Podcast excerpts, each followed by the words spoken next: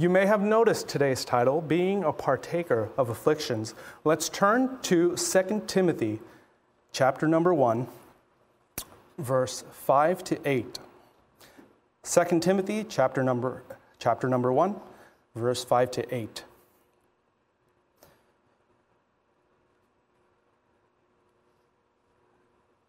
And if you're, well, you are at home, but uh, Please follow along as I read it from verse 5 to verse 8 here. It says, When I call to remembrance the unfeigned faith that is in thee, which dwelt first in thy grandmother Lois and thy mother Eunice, and I am persuaded that in thee also.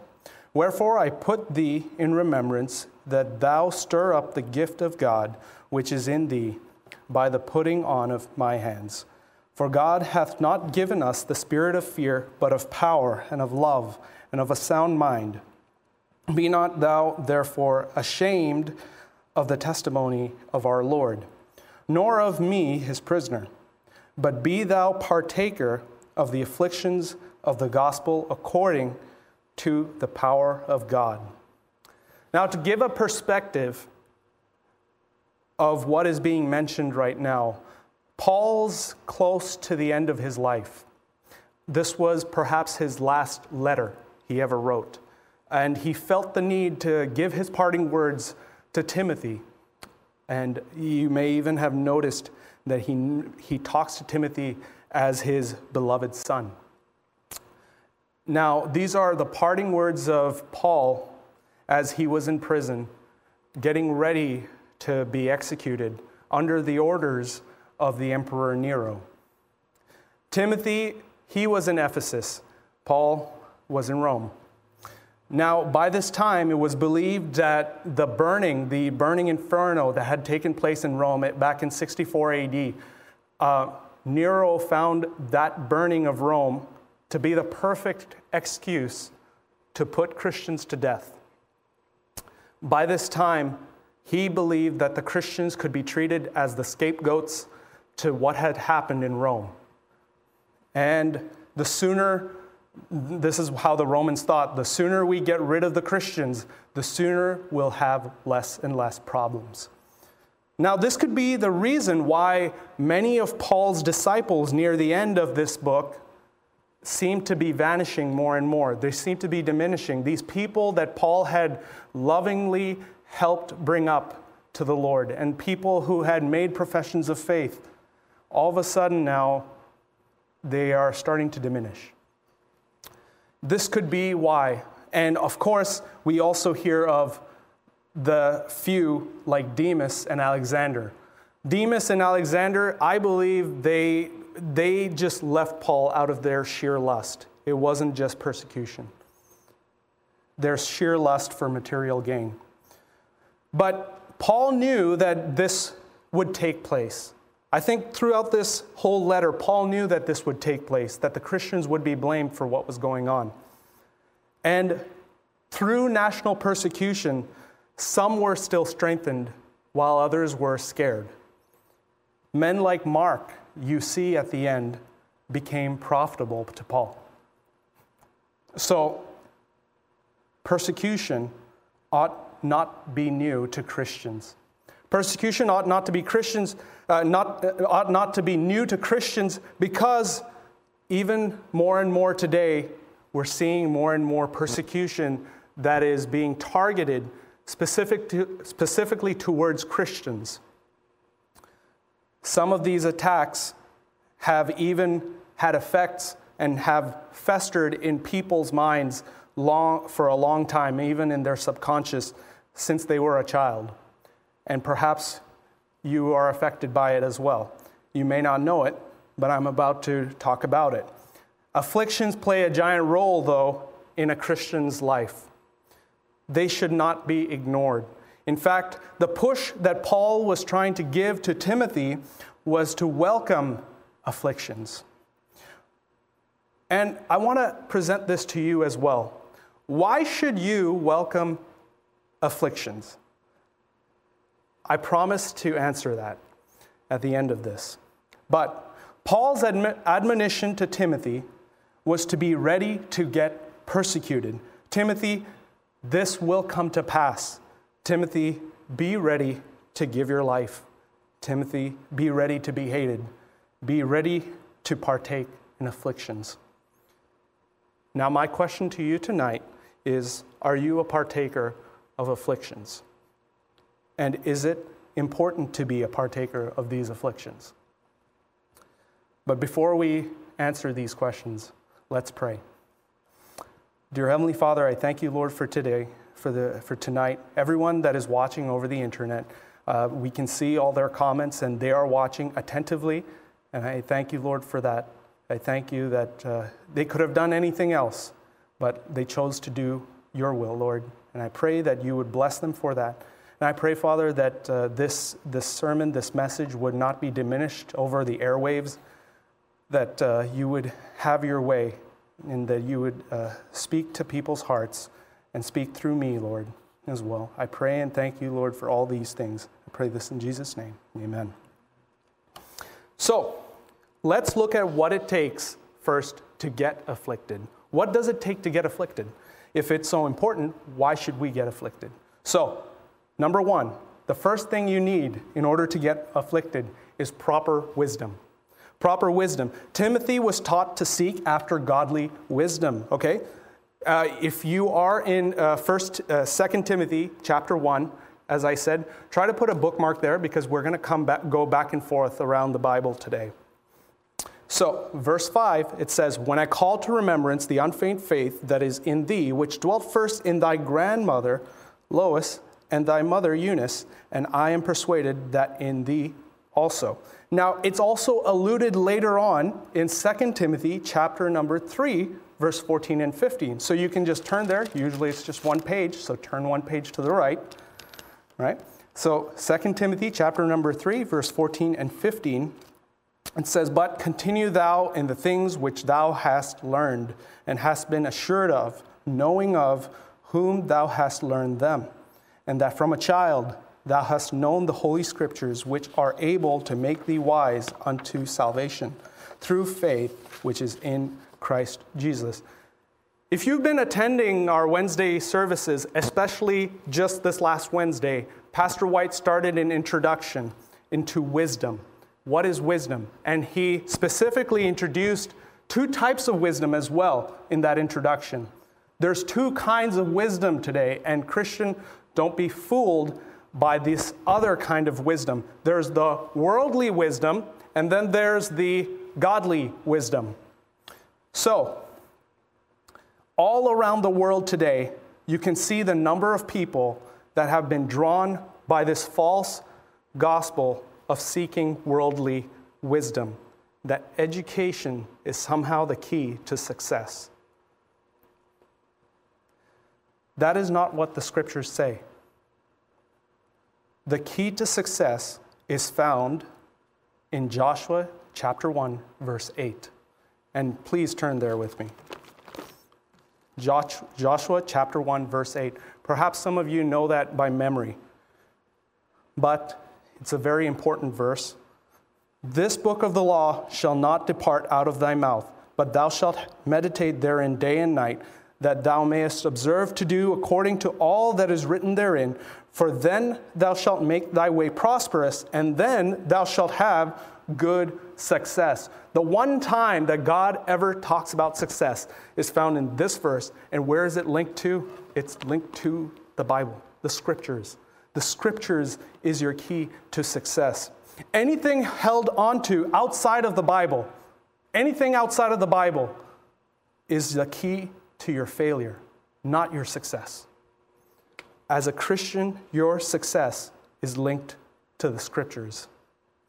The reason why schools and education even exist today is because Christians had once strived to educate people and ultimately they wanted to honor God. If you look throughout history, especially after the Reformation, before that time, education was only something that was available to wealthy people or to the people of royalty. But men and women who were burdened to reach the lost were the ones who went to educate people that didn't have access to education. Why did they want to bring education? So that people can read their Bibles. That's the main reason. Missionaries were the ones who started Sunday schools all around the world. You look at the history of Canada, you look at the history of Sri Lanka, you look at the history of the Philippines. It was missionaries who wanted people to read their Bibles. The reason why education ever existed. The key to success back then was understood that if you will search the scriptures, you will be successful. But today, the secular world has come in and crept in. They have taken the Sunday, Sunday part out of the Sunday school, and they've only kept the school. They've introduced philosophies and psychology to try and say that, oh, we don't need God anymore. You can just have success through education. Now, all of a sudden, prayer and Bible study is taken out of, out of the school system. You can imagine this maybe even 50 years ago, you can imagine this. First block was history class, second block was geography class, third block, prayer and Bible study, fourth block, English, fifth block, mathematics. You imagine that would be so cool to have third block prayer and Bible study in your classroom every single, every single day. But that's not the case. Education has changed. The secular world has now gone into this area where they're saying that Sunday school is not needed anymore. Populations grow more and more secular, and they begin and say that school is now synonymous with secularized education. Today, school and education is synonymous with secularized philosophies. Sure, they will say that they're tolerant to every religion, but dare you ever bring up God, and all of a sudden, you will start seeing afflictions. The moment you say, I'm going to start a Bible club, you're going to get afflicted. The moment you bow down and start praying just before you're about to start uh, taking a meal at your workplace or even wherever you're going to school, you'll have dirty looks. Now, that's not much of a persecution in North America, but it gets worse if you live in countries like India or Pakistan. Ladies and gentlemen, the world and the devil have weaponized this concept called education. Education is becoming something that is worldly wisdom alone. There is no godly wisdom at all in that. Many good people have been brought up to believe that education is this harmless tool that will make them successful. But today, it has helped propagate man's gospel alone, and Christ's gospel is nowhere near. Success is not measured in a Christian's life by how much money you earn. It's not measured by how many people like you. It's not measured by how good or how altruistic or philanthropic you are. It's measured by how close and how much you stick to the scriptures. Don't buy in to worldly wisdom.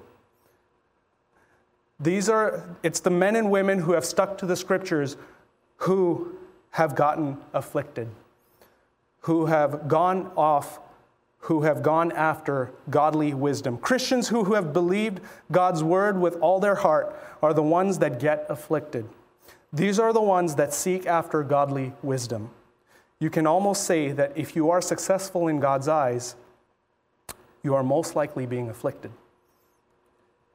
So let me ask you, Christian, do you feel afflicted for the wisdom you hold to today? Or the wisdom that you are pursuing? If you don't, is it possible that you have bought into the wrong wisdom? Have you bought into godly wisdom or have you bought into worldly wisdom? Do you feel afflicted for seeking after God's will and for holding that the Bible and only what God says will be your source of guidance? Or is it what do what will people think and what will people say if I did this or did that? What guides you? What wisdom are you pursuing? Now, let's go back to 2 Timothy, chapter number 1. Back to 2 Timothy, chapter number 1, where we left off from. And let's look at verse 6, the next verse. Wherefore I put thee in remembrance that thou stir up the gift of God, which is in thee by the putting on of my hands. Now, the second, the first one was pursuing godly wisdom, the right wisdom. And the second, the first was godly wisdom, the second one is stirring up a gift. Paul continues on in remembrance that Timothy had a gift that needed to be stirred up. A gift that needed to be stirred up. In 1 Timothy 4:14, we don't have to turn there, but we're told that this gift was given to Timothy when he entered the ministry. And I'm suspecting, this is me personally, I am suspecting that this gift was the gift of prophecy or the fact that Timothy was a great preacher the, Timothy had to have been a gifted preacher to survive specifically in Ephesus. That's where Timothy was, that's where he was ministering. Not that God can't use anyone, but it just makes sense. So this applies also to us.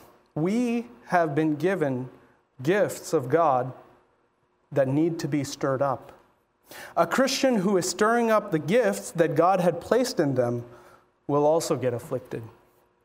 Every one of us had been given a gift that is meant to edify the people in the local church. This gift was given to you supernaturally when you had gotten saved.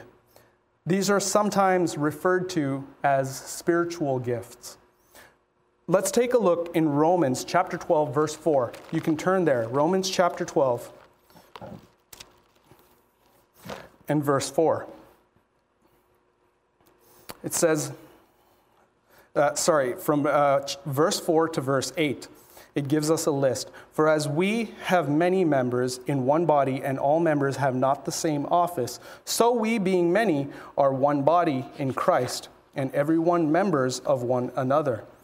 Having then gifts differing according to the grace that is given to us, whether prophecy, let us prophesy according to the pro- uh, proportion of faith, or ministry, let us wait on our ministering, or he that teacheth on teaching, or he that exhorteth on exhortation. He that giveth, let him do it with simplicity. He that ruleth, with diligence. He that showeth mercy, with cheerfulness. You see, there is also a condition that's given many members in one body. You can see it there in verse 6, excuse me, in verse uh, 4. For as we have many members in one body, the gifts are given to edify the church of which you are a member of. You are not going to get afflicted if you aren't stirring up these gifts. If you aren't using these gifts, you're not going to get afflicted. If you aren't using these gifts that God had given you to strengthen and to be used of God in the church, there will not be any affliction. Now, this was more of a brief point, but let's move on to the third point the sound mind. Sound mind. And let's go back to uh, 2 Timothy. 2 Timothy, chapter number 1, and verse 7. For God hath not given us the spirit of fear, but of power and of love and of a sound mind. Paul follows up to Timothy with a reason to why the abilities and gifts that Timothy had been given needed to be stirred up. So now he's giving the reason this is why you need to stir up that gift that you have. Because God has given us the spirit of power and of love and of a sound mind. Usually we read through these verses and we see the power and we see the love. Oh, it's a sound mind? Now, quickly, I just want to go over those three. If you know the power of God is upon you, You'll see it in your prayers and your, wit- and your witness. If you are loving, loving towards those around you, you can see the love. But what about the sound mind? We usually know power to be understood as the ability and authority.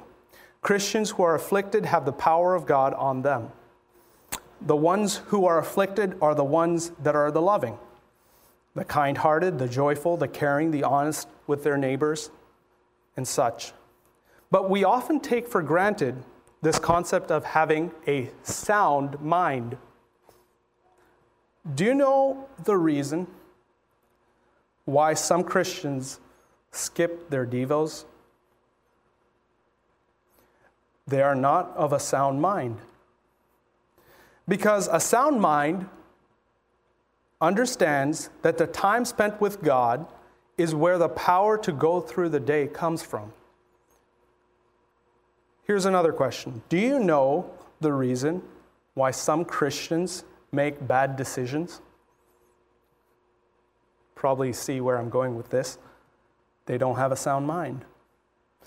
They have bought into a lie of the devil, and now their vision or their mindset or their perspective on what they're looking at has been altered into a view where compromise does not seem as bad. You see, we often know Romans 12, 1 and 2, but Romans 12, 2 mentions something very specific about having this sound mind, or the mind at least. And be not conformed to this world, but be transformed by the renewing of your mind. Right? So, what this is saying is when you give your life as a living sacrifice to God every morning, every day, what's happening is that you're not subject to the world anymore, you're subject to God. You're being an instrument to God. You're giving your life as an instrument so that God can use you in this world, as opposed to the world using you in this world. You know why some Christians don't look like Christians? And you probably guessed it. It's because they don't have a sound mind. So you see, the sound mind concept is usually accompanied by one of its ugly opposites drunkenness. Ephesians 5, verse 18. You can turn there. Ephesians 5, verse 18.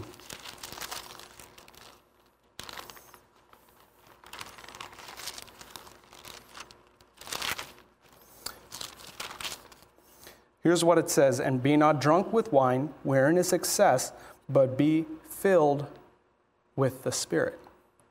When we are not in the Spirit, we are different. We are no different from the unbeliever. Unbelievers are what make up this world, and we're no different when we are drunk. And they cannot partake in the afflictions of the gospel. So, we're going to conclude this matter now. Why should you choose to partake in the afflictions of the gospel? Afflictions. Why afflictions? And I've already alluded to this, but I'm going to give you two reasons. The first reason is this is where the power of God lies. Afflictions are what we have been called unto.